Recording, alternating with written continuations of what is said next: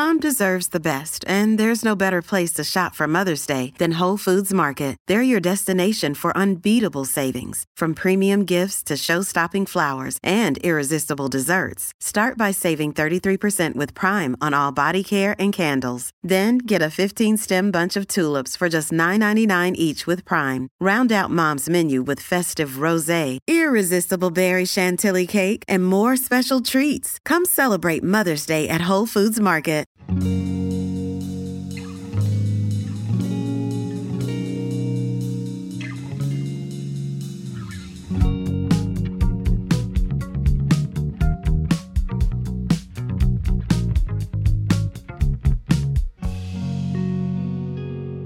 everyone. Welcome to the Inner Growth Podcast. I'm so grateful you're here today, and I hope you've been watering yourself and taking care of yourself.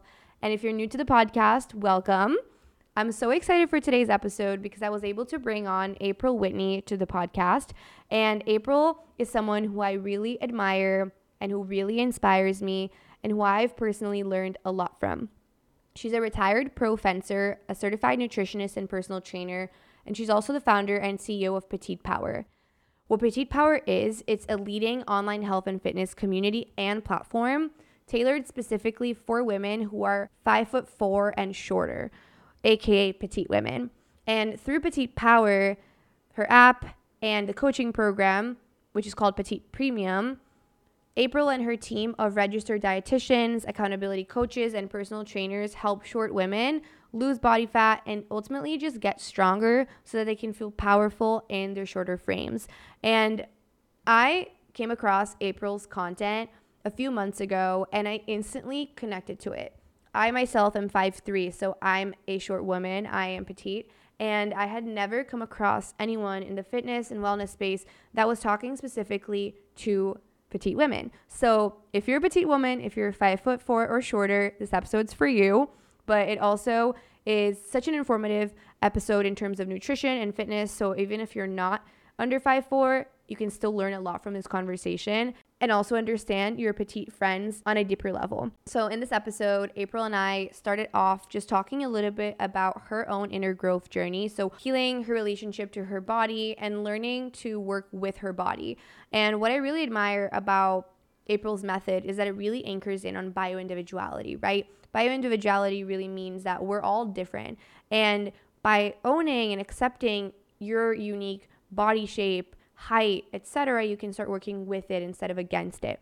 So then we dove into what metabolism is and how petite bodies are different and unique. What is body recomposition? Why is lifting weights important? And why is protein specifically important nutritionally for petites and for all of us? And we also dove into how to find balance between living your life and hitting your goals, between counting macros, but also eating intuitively and living more intuitively. So you're in for a treat, you're in for a juicy and informative and educational conversation, and I can't wait for you to listen. So, with that said, I'm gonna keep the intro short and sweet, just like petites, and I will see you on the other side. Let's get growing.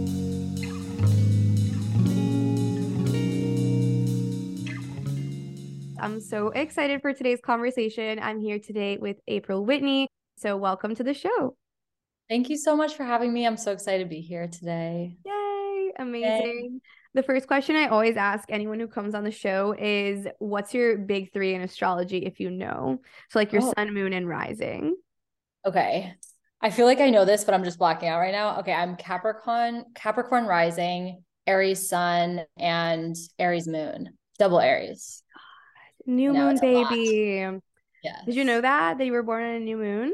I did, but I can't say I know totally what that means. It's when your sun and your moon are the same. Oh, oh, cool. Okay. Yeah. Yeah. Um, but oh my god, the Aries makes so much sense. you and I'm an Aries rising. Oh, nice. So, yeah, I feel like I've been meeting a lot of Aries girls and I don't know too many Aries women like pri- I haven't known too many Aries women prior to the last couple months. So it's been cool because I've that in this new season of the podcast, you're the third oh Aries oh guest that I'm already bringing on. So I love that because Aries is super tied to fitness, to movement, to taking action, yes. to like being an entrepreneur and also being an initiator and like action taker. And then the Capricorn too is like so determined and so like, let's build this, let's make it an empire, let's persist. and I totally see that like in in you and in the content that you share. Well, thank you. Same to you. I've always wanted an Aries bestie, but I've never had like a female Aries bestie. So I love it. Oh my gosh, amazing. So before we dive in, could you also just share a little bit about you and your own inner growth journey? We were talking a little bit before we started recording, but I would love to kind of hear you share how you almost like alchemized being an ex pro fencer and struggling with your body in the past to now building this community to getting certified as a nutritionist and a fitness trainer and essentially building what you built. So could you just tell the the story and the journey? Yeah, I'd love to. So I was a competitive fencer for 18 years. I was on the Olympic track. I was trying to go to Tokyo. That was the one I was aiming for. Um, and around the time that I was really competing uh, in my adult life, so I graduated from Cornell and I went into a corporate job in Manhattan and uh, I hated my corporate job. So I was like, I got to go back to fencing, kind of like I was going to retire, but I went back into it. And so I was mm. on the weekends flying to Europe literally for three days, fencing in World Cups, coming back to my job, training like before my work, going to Manhattan, working, and then training after work. It was crazy. Like it was a crazy time. And on top of that, um, what really kind of ties into building petite power. And if anyone's listening to this and knows the company Smallletics, we used to be called Smallletics, now we're petite power. Um, I really struggled with my body image. Like I was working out an insane amount of hours per day. Um, I had my whole life, yet I still had a body that I felt like I just felt lesser than. I was caught in like the mental comparison traps. Like my competitors were literally getting like Nike and Adidas sponsorships. They were on billboards in Times Square and my club was in Times Square. So I'd like walk outside and see my teammates, which I I to be my best self, I would want to just celebrate that. But I had some lack in me at the time. Like I wished I had that thing or I felt like I didn't have that thing and I wasn't getting those opportunities. Felt like I didn't look the part. I wasn't, you know, enough whether it was like skinny enough or fit enough or you know i often looked to my body and was like okay something's not i don't feel like i'm enough. Um, and on top of that in the corporate world just being petite i felt like i needed to wear heels every day. I felt like i needed to look hot at my job. I worked in pharmaceutical advertising. It was very classic ad like kind of like Mad Men, like it was like mm-hmm. male driven. You definitely got further along if you were hot and just like played the part. And I hated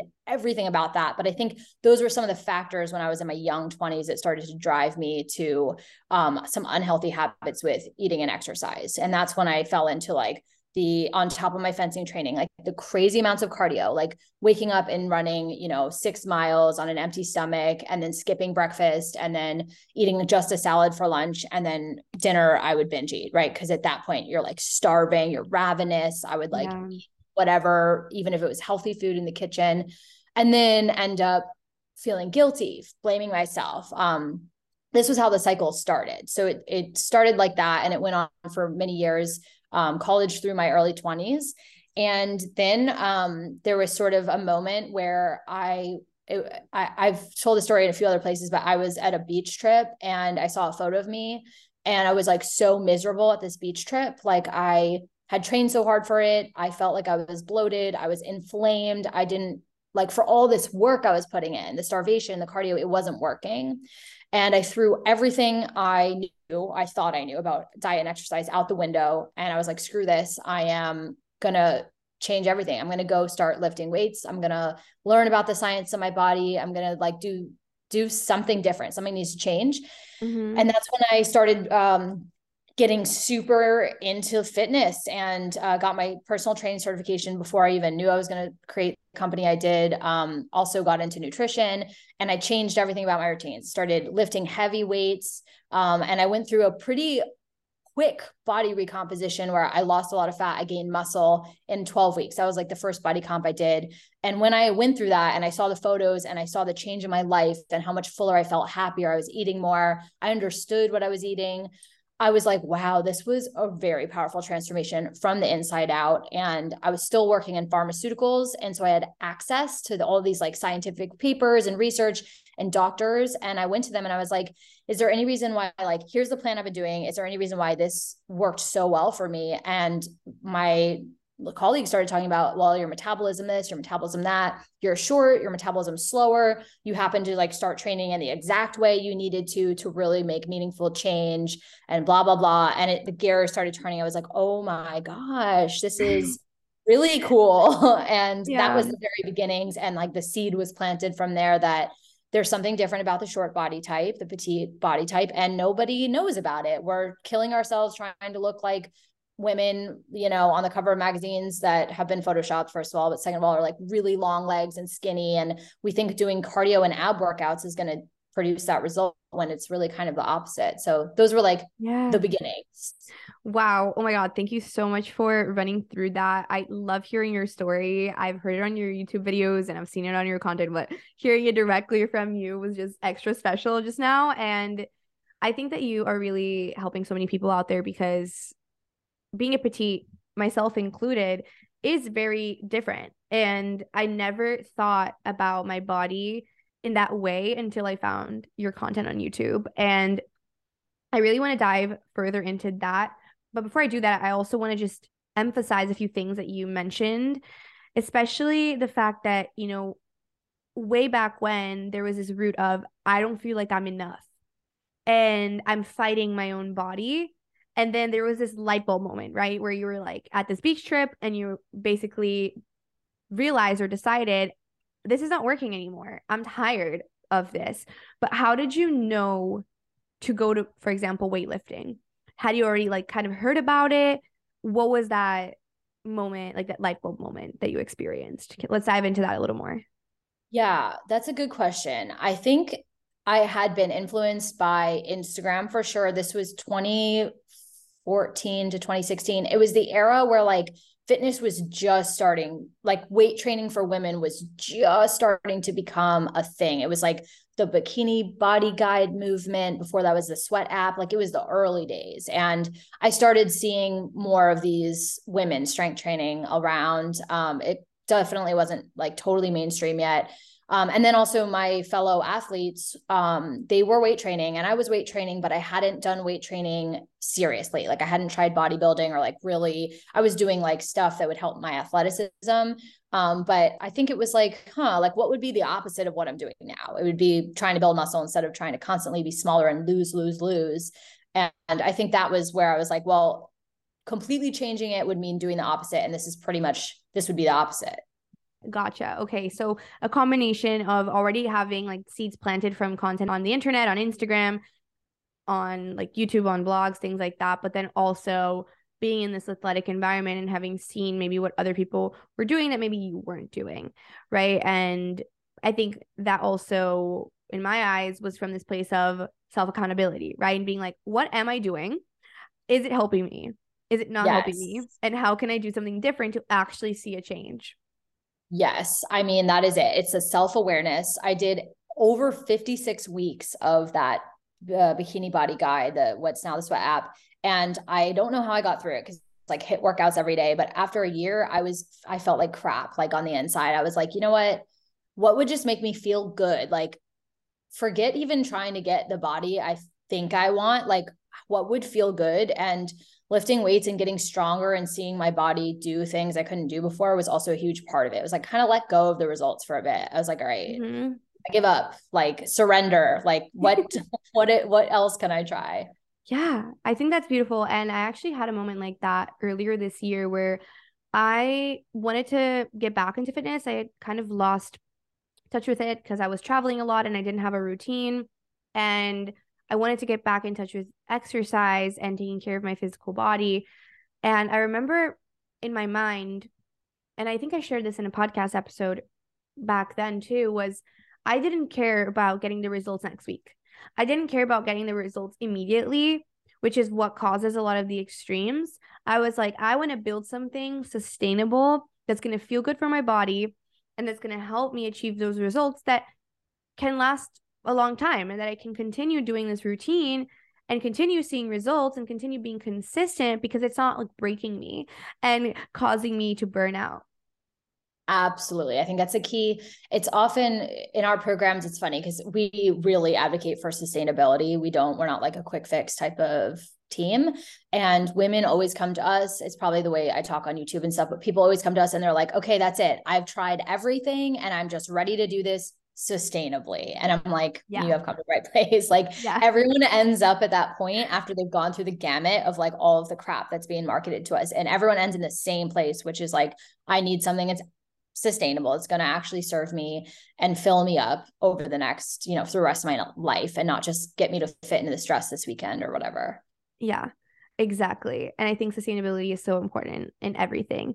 And as totally. a recovering perfectionist, finding sustainable habits has been so important so that I can let go of this all or nothing mindset. And it's something I work a lot on with my clients or with people who come to me is helping people find these things that aren't going to burn them out and cause them to let go and then get mad at themselves and fall into this cycle yeah. of self-sabotage. Yes. So something I also want to clarify just for anyone listening who doesn't know what this means, can you explain what body recomposition really is?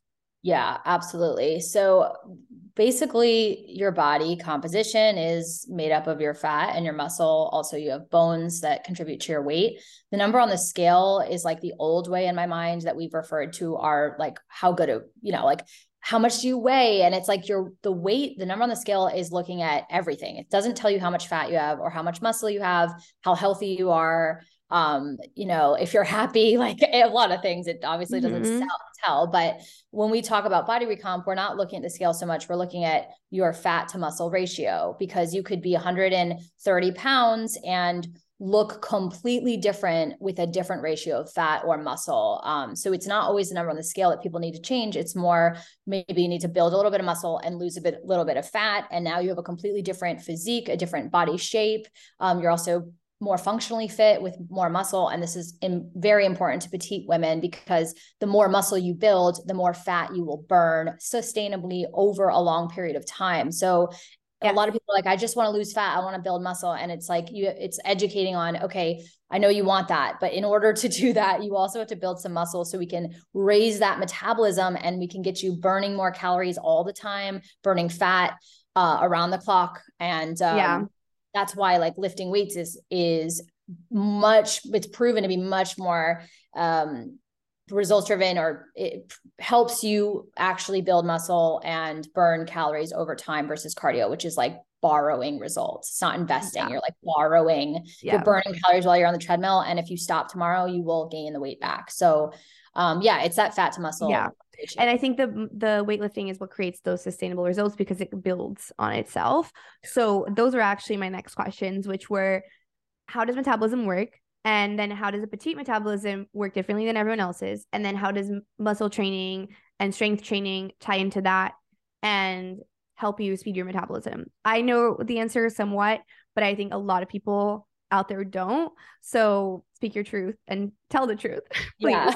I feel like you're asking the exact right question. So, um, yeah. So uh, what is metabolism? Okay, so I have to start by saying that I have a science background, but I'm not a medical professional. I'm a certified personal trainer and nutritionist. So when people throw the word metabolism around, it's often to me like a little yellow flag. Like people really, it's a very complicated process, but to make it yes. very simple, it's literally, you can think of it as like the number of calories your body burns in a day. That's an oversimplification, but it's essentially like all of your organs and everything that's working to keep you alive. It requires energy. Those calories it burns in the day is going to change depending on a million factors. Lifestyle age height height is one of them of course weight um, hormones all these things. So mm-hmm, um, mm-hmm.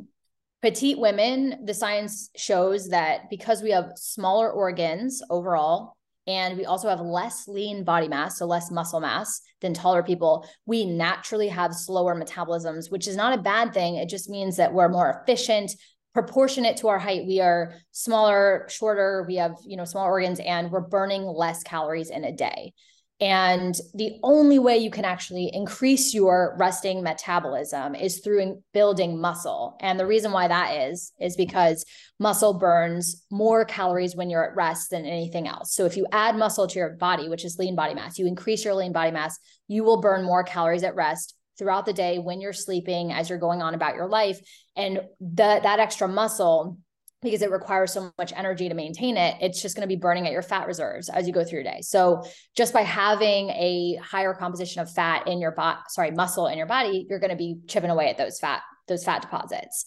Um, so it's like a really great, it's really important to to build muscle. And so the third question of that was, um, why is lifting weights important? Because lifting weights is the only way to build muscle progressively. Yes, you can do body weight exercises. Yes, you can do Pilates, but after one to two months, um, it's going to be hard to have the stimulus you need in terms of the weight, the load that you're applying to your body to keep building muscle and increasing the size of your muscle fibers. So it's real those those types of activities are fantastic. They're good, they're healthy, but if you want to see that real progression, you have to increase the weights and that's called progressive overload. You add weights to your practice, you increase that difficulty level, you're going to be able to keep building muscle. Um, so mm-hmm. weights are an integral part of being able to build the the muscle fibers. Perfect. Yeah, that was super helpful. And I think that also, as you said, metabolism is so complicated in itself. And I think that, you know, there's a lot of other stuff that goes into it too, like the liver and the hormone piece too that you mentioned. And there's all these other things. And this is more so focused on how weightlifting ties into your metabolism and improving your metabolism for someone who's shorter and therefore has a smaller height, smaller organs, and it's just like the physicality element, right? Like the more more the just like straight fats but one question I, or two questions I have is if anyone's listening and isn't a petite, does this change or would it still be the case for them like when it comes to finding that strength as a woman and feeling strong in your body and growing your like muscles basically and achieving your fitness goals? Yeah, great question. So all of these things that we're talking about are true for taller people too. The difference is that taller people can lose weight easier and they can lose weight with other modalities like cardio or Pilates, or they can slightly restrict their caloric intake because they're already able to eat more than shorter people. Basically, they're going to have an easier time getting the results that we want to get without resorting to like weight training or, you know, they have more options. They can eat more food in a day. Um, they respond better to cardio generally, things like that. Mm-hmm. Um, so mm-hmm. yes, weight training is totally recommended for basically everyone. In my opinion, it's really important. But for petite women specifically, it's extra, extra important um, because yeah. of our unique situations with our metabolisms and also because we do not eat enough calories in a day. We don't have fast enough metabolisms to go on diets. And a lot of petite women, they make this mistake. They're like, oh, I'll just diet. And it's like, well, girl, you're already eating 1200 calories a day. Like, where are you going to go yeah. from there? You can't. It's like if you eat any less than that, you're going to be extremely hungry and undernourished. That and it leads to like the skinny fat phenomenon, which is literally just restrict binge. Yeah, you lose your muscle mass because you're not eating enough to maintain it, and now you have more fat, less muscle, and and you're stuck in these horrible. It it really erodes at your self love, your mindset you know the scarcity that comes with all that so yeah it's it's not yeah. just but it's also like from a nutrition standpoint we can't just do the traditional diet and exercise approach let's dive into that a little bit because what caught my attention was when you said you have to eat enough to maintain the muscle and this is where yeah. protein comes in and i really want to have a conversation about this just a little side note though for anyone listening ever since following april ever since following i literally have evolved so much in my fitness journey and I feel wow. so good. Like I started to weight train like four times a week. Usually in the end of my cycle, it's a little bit harder for me. So I usually go on more walks or I'll go to a class and like it's 10 days. But for pretty much the whole first half of my cycle, I'm like lifting weights. I started lifting in September and now we're in November. And I now can lift like 15 pounds with both arms like comfortably. And Hell I could yeah. not lift like 10 even Oh my God. Before. I am stoked to hear this. That's awesome. I love it. I just am so like excited to hear you've applied some of this stuff already. Yeah. Really oh my cool. God. No, it's changed my life fully. And, and wow. also for anyone listening who doesn't know, petite basically means less than five, four, right? Exactly. Yeah. Any body weight. Yeah. Any weight, any shape, any size, just the height we're talking about. Okay. Perfect. Yeah. So can we dive into protein a little bit? And then also like the eating to maintain your muscle element? Yes. So just to tackle that really quick. So, like I said earlier, muscle requires more energy to maintain than fat, which just means that, like, if you're eating less on a diet, you're basically signaling to your body, hey, like drop the muscle because we can't afford it right now. Like we're not eating enough to maintain it because it requires more calories to keep on board. Um, like your body has to allocate more of its energy to muscle just to keep it alive, pump blood to it, yeah, all that stuff. So um, we need to eat more to keep the muscle, and then we need to eat even more than that to actually build the muscle. Um, and fat doesn't work like that. Fat is going to be there, you know, either way. So mm-hmm. That kind of does that like kind of tackle that question there's this also a second question you had so essentially what i understand is that if we're not eating enough let's say like the typical eat less than 1200 calories mentality then you're putting your body almost on fight or flight right? And your body's kind of freaking out. And i just want to clarify how it ties into the muscle because you said it yeah. needs more to maintain.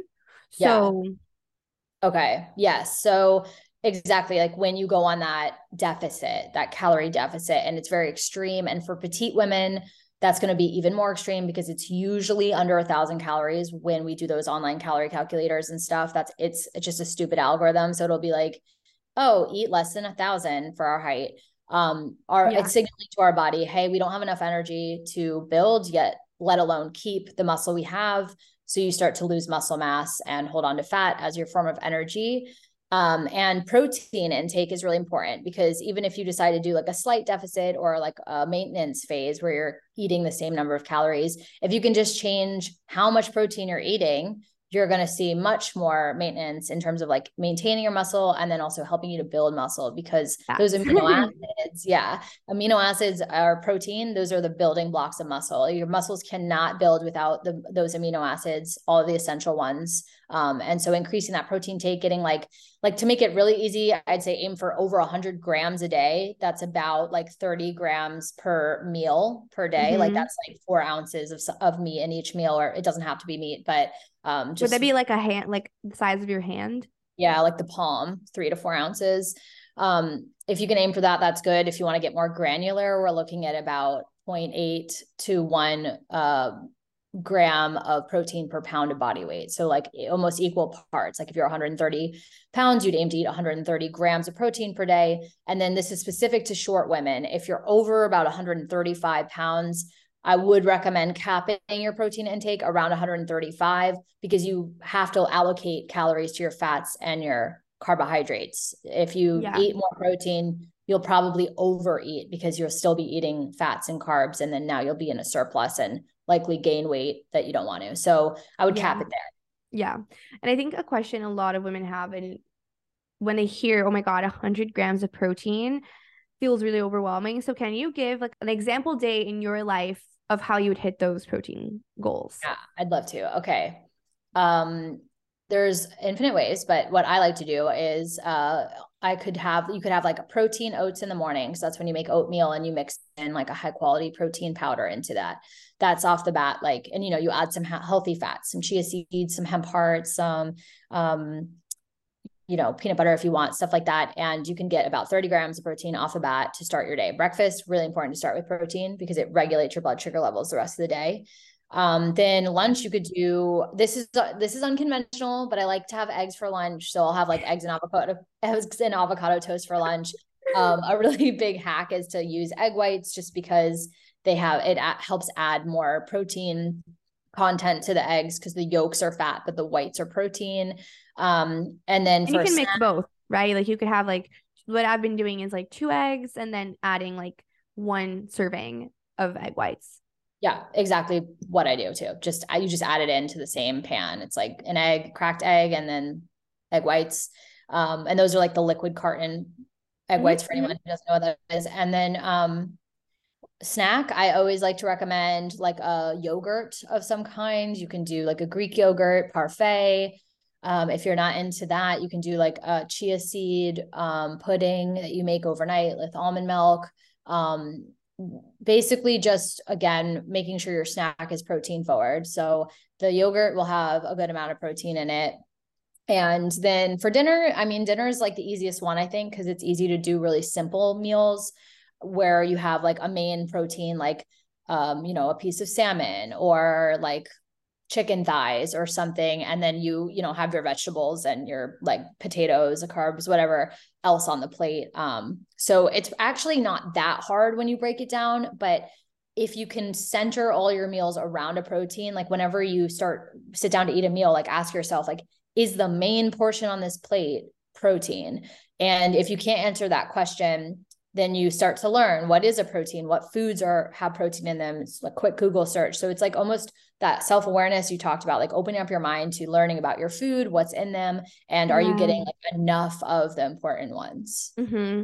exactly thank you that was amazing and i already kind of knew it based on your yeah. YouTube, but i love it and it's very similar to how i eat though i don't do the eggs for lunch frequently. Yeah, weird. But I'm other weird. snacks that I found have worked really well for protein is like turkey slices with like cottage cheese in them, or you can do like chomps, which is these like like jerky kind of of turkey and like beef and stuff like that. And I'm trying to think if there's anything else.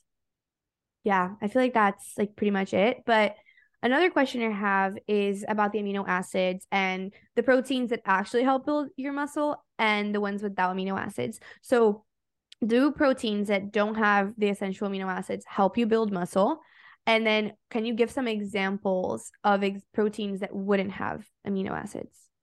Yeah. So, Anything all that's protein- not animal protein, yeah. right? No, that you can. So, what you're talking about is an incomplete versus a complete protein. Yeah incomplete protein still has amino acids. It just doesn't have all of the essential amino acids that categorize it as a quote unquote complete protein. Mm-hmm, um, mm-hmm. Also, I will like to say here at this point, we're now entering the territory of what I like to call majoring in the minors, where like these things don't matter. So, like anyone who's listening who's like, oh shit, I know nothing. And now I'm so overwhelmed. And now I need to yeah. Google like all of these things, like a complete, what's an income? Like it literally it's it's really great to stay educated and talk about these things but i also would like to emphasize that you don't have to worry so much about this um, uh, because it will become so confusing and it, it's like a non it will keep you from starting at all. So um, this stuff doesn't matter that much. Um, but to answer your question a, a, an example of an incomplete protein that surprises people is collagen is actually not a complete protein. It doesn't have all of the essential amino acids. Does that mean that it does not count towards your protein intake? To me no it still mm-hmm. is going to count some people will say be a stickler on it but like these are not the things that keep people from building muscle like worrying okay. about these things the things that people should worry about are lifting weights progressively their sleep their stress levels and their protein intake and their overall calorie intake um mm-hmm. so yeah it's good to know yeah. this stuff but also we don't want to get too hung up on the scary stuff you know yeah exactly and one thing i want to ask you as well is I think a lot of women in my community, or I, I know a lot of women in my community, have struggled with their body image, have struggled with an eating disorder, disordered eating, or just having a tough relationship with food and exercise. So, with that in mind, what words of advice would you have to give, given the context of everything that we're talking about, to someone who has that type of background? Yeah, I will say I'm not qualified to speak on eating disorders, mm-hmm. but from speaking from my own experiences, I never was diagnosed with binge eating, but I can tell you right now, I definitely struggled with binge eating. Uh, mm-hmm. Uh, not not um not throwing up, but just overeating yeah. large amounts of calories after a, restri- a cycle or a phase of res- severe restriction. Um, and I've read a lot on this, and I think the the things that have resonated with me, and this is like my own journey, and it's going to be different for everybody, but first of all like therapy helped a lot not not to change my behaviors but to begin this conversation of like forgiveness because i found mm-hmm. for me there's like this heavy feeling of like self-hatred and guilt and denial and shame. Shame and guilt always, same. yes. I always binged in private. No one ever saw me do it like no one would ever know. It was a private thing. No one would know by looking at me. No one would know like so there's that shame. Like you do it behind closed doors. It feels awful. You punish yourself for doing it. So for me, one of the biggest things that I still have to practice is like self forgiveness. Like forgive yourself for those things. Um, so and you for your imperfections, on. right? For not knowing yeah. in that time. Yeah. For not knowing more or for falling to those habits. Absolutely. And the second thing that helped me a lot was um, I used to think it was something I could treat through therapy, like cognitive behavioral therapy. And I, it never worked for me that way. Like it just, it helped me work through the emotions, but didn't help me stop the behaviors.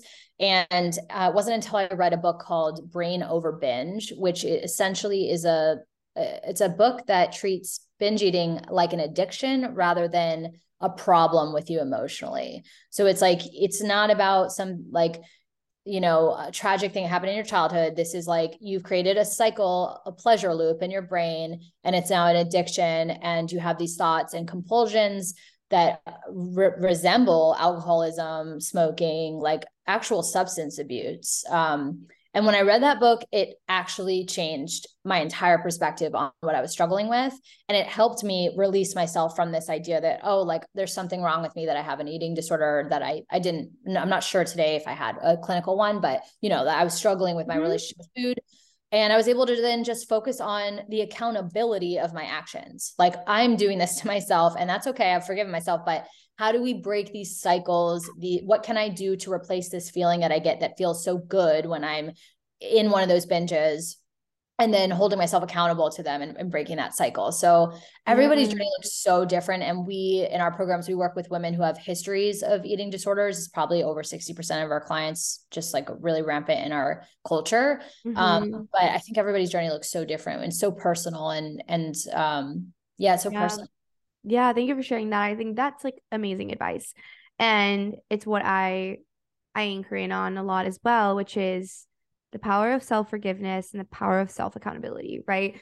Knowing how am I showing up? Like actually looking at your life and seeing how am I showing up? What can I be accountable for? And what can I take responsibility for? Because when you are able to look at it dead in the eye and just be like, this is how I'm showing up, then you're able to change for the better and improve. But then also forgiving yourself if you made mistakes or if you didn't hit this ideal of perfection that you had in your mind, right? it's forgiving yourself. And I think that's so big. So love that a lot. And with that in mind too, something that I remember when I started learning about muscle and training and all of this was with counting the macros, right? Mm-hmm. Because mm-hmm. Sometimes for you to, or most times for you to know how many grams of protein you're eating, you have to download a like MyFitnessPal type app so you can log it and so you can actually know. But then for a lot of women, at least a lot of women I know too, this wasn't the case as much for me personally, but using those apps and seeing the calories and getting really hung up on that created the disordered behaviors. So right. I think you've made a video about switching from counting macros to intuitive eating. And I think it's something you weave into your program as well. So could you just share a little bit about that? You know, how can someone who has struggled with that in the past still hit their goals with protein, with going to the gym, and and not get like hung up on it. Yeah, I will say so. On our team, we have uh, about five registered dietitians, meaning they're medical professionals. And a lot of times, like in my realm of like, I do nutrition coaching for body composition changes, but a lot of dietitians do nutrition coaching for like relationship with food and actual, you know, health, getting the nutrients you need. Um, we have a blend. So, and with us, you can either track macros if you're ready for that. You have to be in a good place for that. Um, or you can go the intuitive route and we teach both methods. Um, and I say this to say that if there's a coach that you're following on Instagram or like someone is preaching like one way of doing it, that is a, a big red flag. Like there's no one right way to like build and work on your relationship with food or eat and you don't have to track macros to get results i think a lot of people feel pressure to count um, but uh, if you're yeah. in a place where you're not triggered and you can do it it's a really amazing education tool and i don't think it's ever meant to be a lifestyle i think that's where we get in trouble is like people track for like every like as their life and it's not a lifestyle it's a tool. So it's like how do we use this tool responsibly? And it's in my opinion you know doing food journaling checking in and like you said staying accountable what am i eating? Um and really taking control of like being aware of what you're eating so that you can make better choices not necessarily so that you track every choice and that you write it down or keep track of everything forever but you know do it once or twice for a couple days maybe a week. And then what did you learn from that? And how can we now fold those learnings into a new way of eating that's going to serve you and your highest self so you can feel your best and I feel like that's the most important takeaway, but that's hard to do alone. Like honestly, that is really I have coaches too. Like it's it's helpful to have someone with you looking through your food journal and talking you through this and like looking at what can we change and analyzing it. So it is I get it. It's a hard process to do alone and it's very confusing. Yeah. For sure. And I think, you know, on my journey as, as well, sharing openly, when I first started weight training and tracking protein in the beginning, I was logging, but then now like I kind of have an awareness of it, so I don't even worry about it. Like it's I've I was able to move from getting just an idea of like how much protein does this amount of meat have or how much protein does this tofu block have.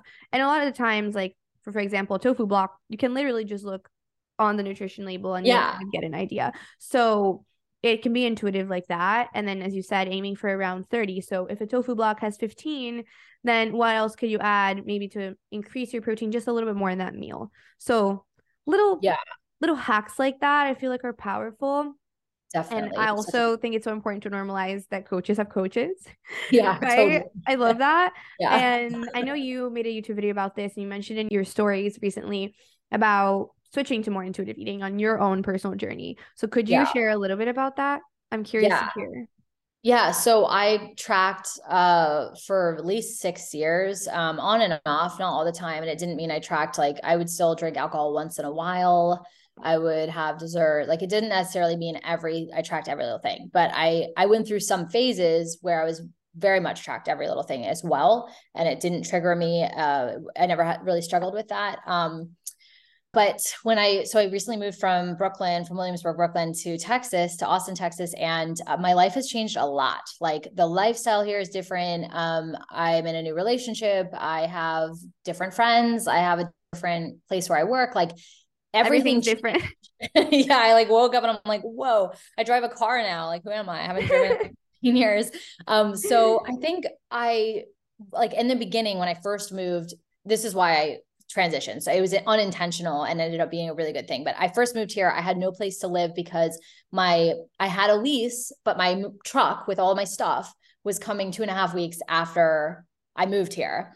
It's just that's how the cross country situation works. So I was mm-hmm. staying with my boyfriend for two and a half weeks and um he didn't have a scale and like he doesn't track and it's it just like you know, wasn't a thing for me. And I, I didn't feel like I needed to. I was like, I can go two and a half weeks. Like I know, I know what's like yeah. you said, I know what's in my food by now. Like I don't actually need that. It's just like a fun, like once in a while. So I just stopped. I was eyeballing stuff, um, eating out a lot. Um, and I actually started to feel a new feeling of just kind of freedom. And I just, I was going to say like surrender a little bit. Yeah. I was like, you know what? I also started to lose weight, which I never would have expected. Um, it could have been for a multitude of factors, but I was, I was losing weight without trying. Not that that's always a good thing. Um, but I didn't feel like I was hungry or stuffed or like looking at my plan for the week. I was, it was eating and getting very in tune with my body in a way that I hadn't had to in years. Cause I used to yeah. just know like, okay, I'll eat this amount. And I was like, wait, did I get enough? I was like asking myself questions. I was like, was that enough? Do I need more? Am I full? And I was like, oh shit, these are like great questions to ask yourself. Yeah. And and the, and it got me more. I like built this connection with myself that felt like a nice thing to do in a new place and like establishing a new routine. And so then when I moved into my apartment, I just decided, decided to keep it going. I was like, you know what? This is kind of nice. Yeah, let's roll with it. Let's go. Yeah. So it just uh that brings me to here. It's been like uh six months or something or five months, and I'm still I'm just eating intuitively. Yeah. I feel yeah. like that's good too because it was an organic change. It didn't happen forcefully. It wasn't stressful. It was just boom, like it just kind of happened and you rolled with it. And I'm glad that it's been empowering and has given you this freedom feeling that is so awesome. And yeah. I think it's really, really great. And one thing I also thought of when you were talking about the majors and the minors, right? Like what's really important and what's like a detail that you don't have to overthink so much about. And you mentioned sleep. So I want to mm-hmm. dive into that. Can we talk about Let's sleep and how that ties to your goals? Because I, that's one of the things I struggle with the most. I don't know. I I don't consider myself a night owl, but I end up sometimes like I'm really hooked into a book and then I end up staying at like last night I was finishing a Colleen Hoover book called Ugly Love and I was just like in it. And then I was like, I can't stop now. And so I ended up not going to bed until 2 a.m. because it was just like a fun moment. But I know that sleep impacts our body so much. So I try my best to be mindful with it. And I have an Oura ring. So I get a sleep score every day now. And it's helped me also become more aware of how does my body respond to different things, like to if I drink alcohol, to if I sleep later or earlier, etc. And I think that's helped me with the accountability a bit. But I want to hear from you your tips for sleep and just really the importance of it. Yeah, first Why of all, a major.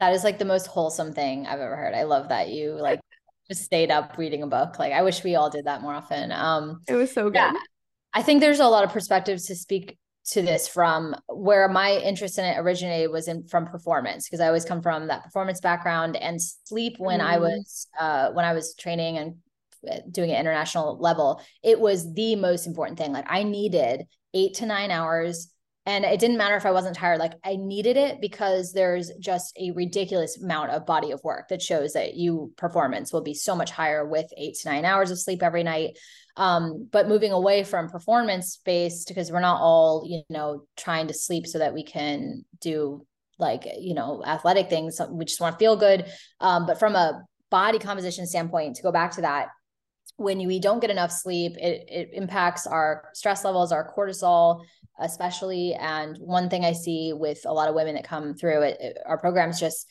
the cortisol levels or the stress levels are really high. And mm-hmm. there's also a lot of studies that show a correlation between stubborn body fat and high cortisol levels. So we need to be doing everything we can to regulate our hormones, nutrition, and exercise for the most part, unless you have a medical anything, you know, outside of those things. It, those things can yeah. help regulate your hormones really well. So um, it's really like a piece to the puzzle that people think isn't important but it could you could be doing all these things right. You could be eating right and exercising right but if your stress is off the charts you will be holding on to stubborn fat especially in your belly area. You're not going to lose it. Um and a fresh uh, there's a lot of frustration that stems from that i think from people. And so just yeah. and i think like that's my biggest struggles because yeah. a lot of the times i feel like i'm doing everything i'm you know, I'm lifting the weights, I'm eating the protein, I'm drinking the water, I'm trying not to overdo the caffeine, but I love the taste of coffee and matcha. Like I can't sometimes I just want to drink more of it. But can you just like share some tangible tips for people who you've seen maybe have had high cortisol and how yeah. to reduce it? Yes. One of the best tips I have this is based on some newer research is um, in the mornings when you first wake up don't drink caffeine in the first 30 minutes. Give your body like 30 minutes to an hour to wake up um, because you are you already have naturally high cortisol levels when you wake up i believe. And if you just have yeah. caffeine something to trigger it it just sends it off the roof more. So like wake up fully wake up and then an hour later have your caffeine. That's one way to keep things more stable. Um, in terms of like improving your sleep routines I think incorporating uh, CBD can help. I know that helped me. And I always say also like the key to being able to go to bed early is like also exercising throughout the day and like kind of exhausting yourself. Like if you're sedentary all day, you probably won't want to go to bed super early. You just have extra energy. So even going on like a 45 minute walk, a 30 minute walk, like getting your exercise in is going to help you sleep better. Avoiding alcohol is definitely going to help you sleep better. Alcohol disrupts sleep like no other. Um, not that you have to like ban it, but just being mindful of that. And then, I mean, all the things that people talk about, like limiting screen time. I know when I need to get my when I need to get more sleep, I'd rather go to bed earlier than wake up later because we don't have time for that in the morning. Mm-hmm. And so I'll just get in bed earlier, like what you do, like get in bed like a half an hour earlier than you normally do, read a book, do something to unwind, not on your phone, and start to like train your body into like the earlier time frames and moving it up slowly. So like if you just try to go to bed at 10 one night when you've been going to bed at one, that's not going to happen, right? But if you go like to bed at 12 30 and then 12 and then 11 30, you can like slowly move it up. Yeah, I think that's all amazing. It's also something else I thought of is um functional mushrooms like ashwagandha, like herbs like that sometimes can be really helpful too. Um in magnesium. Yeah, that's helped me a lot.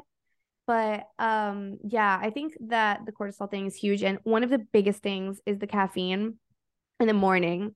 And I think that's my issue because a lot of the times what I'll do is I like working out in the morning. Like I wake up, I get up from bed, I like you know, go to the bathroom, brush my teeth, get changed, da da da. And then I head to the gym in my building. But I kind of like the feeling of I just had an, a shot of espresso and I'm fired up, and then I go and I hit the gym and I f- am able to move through the workout more. I eat like a little snack right before, and then I have the espresso. But I like my intuition has been telling me that that's what's affecting my results, and it seems so small, but I do think that it could be that. Yeah, I mean, there's probably never one thing, right? But if you feel like it's affecting One something, of the things. yeah. Yeah.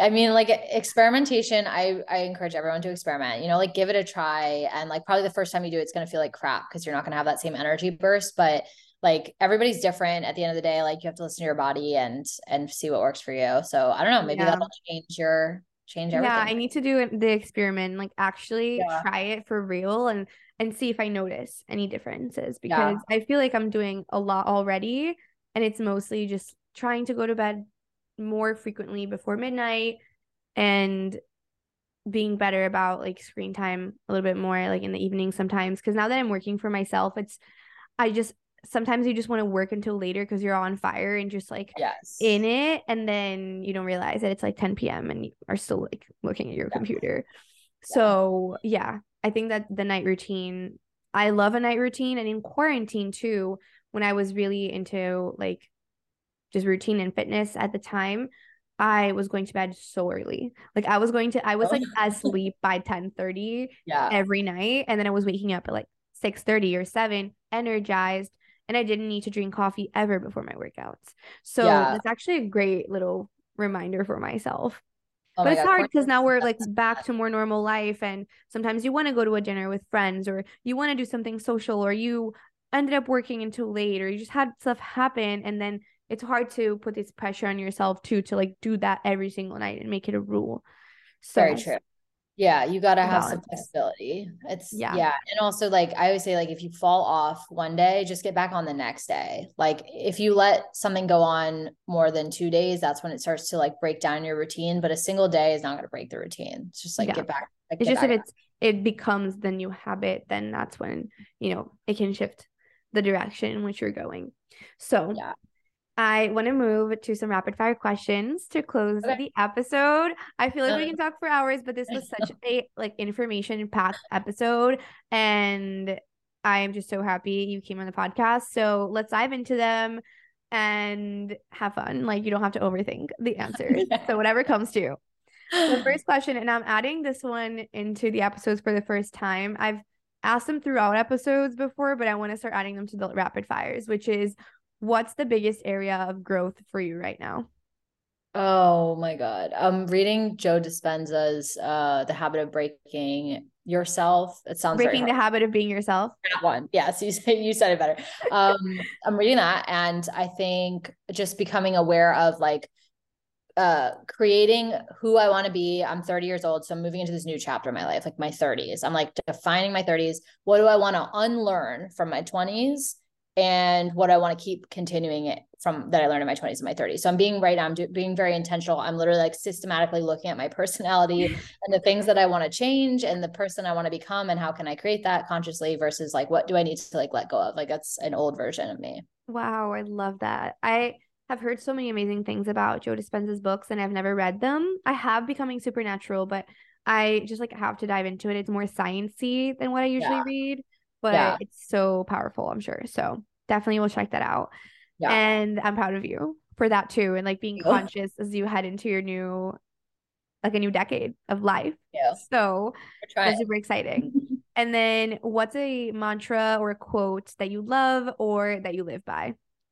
Oh my gosh. I don't think I get deep here in the rapid fire. Oh man, I don't have any like I th- I could like make one up. I don't know. yeah, it doesn't have to be like a legit quote. It can just be something that you tell yourself or I mean, I think I think a lot of my what would explain who I am today is just my background in athletics, and so I'm all about just like trying your effing best. Like I put uh, everything into what I do, and you you do too. I know you're like that. like entrepreneurs kind of have to be that way, but yeah, just like do your best. Like that's that's what I think is eh, like you can't fail when you try your best because you're like, Yeah. I did my best on this. I can be proud of this work, even if it didn't have the outcome I wanted, which is most of the time. So, like, I think just that is something that I live by uh, pretty much. Very Yeah. simple, but I love that. That's great. And I think that's very Aries and Capricorn of you. it very much is. Yeah. I love it. Yeah. And then what makes you feel like your higher self? What probably uh lifting weights. I feel really strong my body. I feel like I look at my body for what it can do and not what it looks like.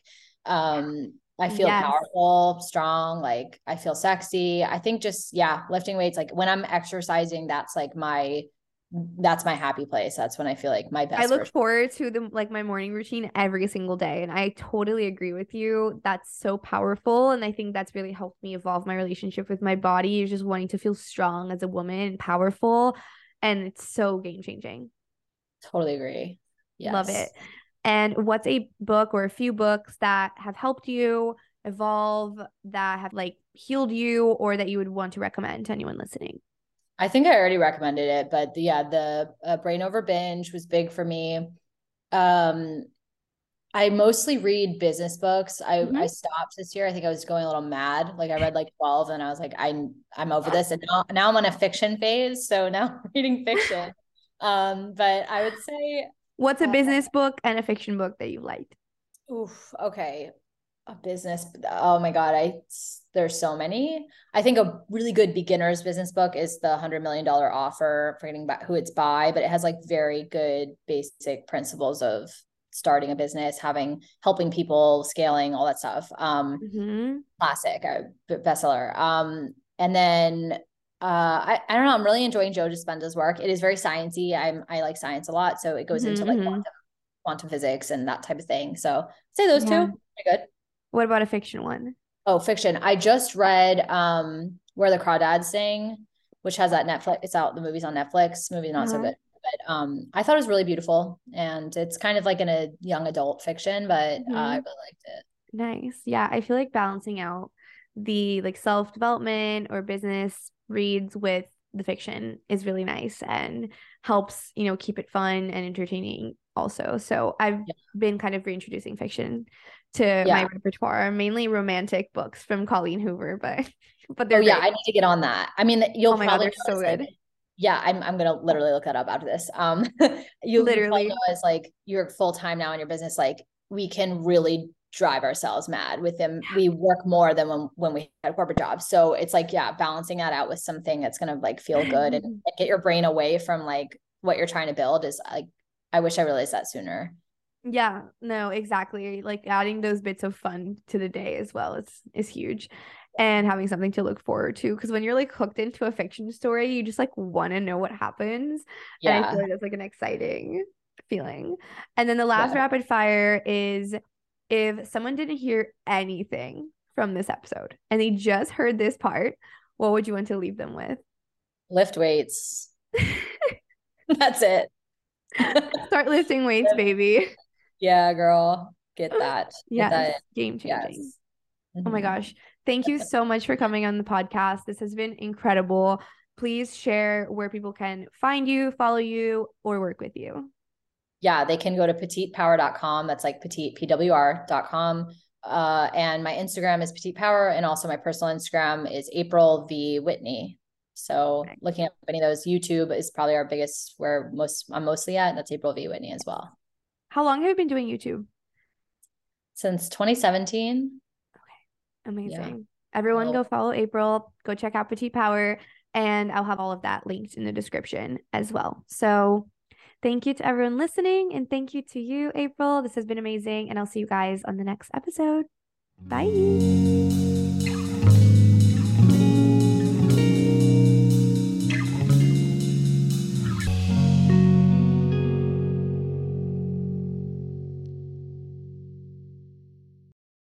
Step into the world of power, loyalty, and luck. I'm gonna make him an offer he can't refuse. With family, cannolis, and spins mean everything. now, you wanna get mixed up in the family business. Introducing The Godfather at ChumbaCasino.com. Test your luck in the shadowy world of The Godfather slot. Someday, I will call upon you to do a service for me. Play the Godfather, now at ChumbaCasino.com. Welcome to the family. No purchase necessary. VGW Group. Void where prohibited by law. 18 plus. Terms and conditions apply.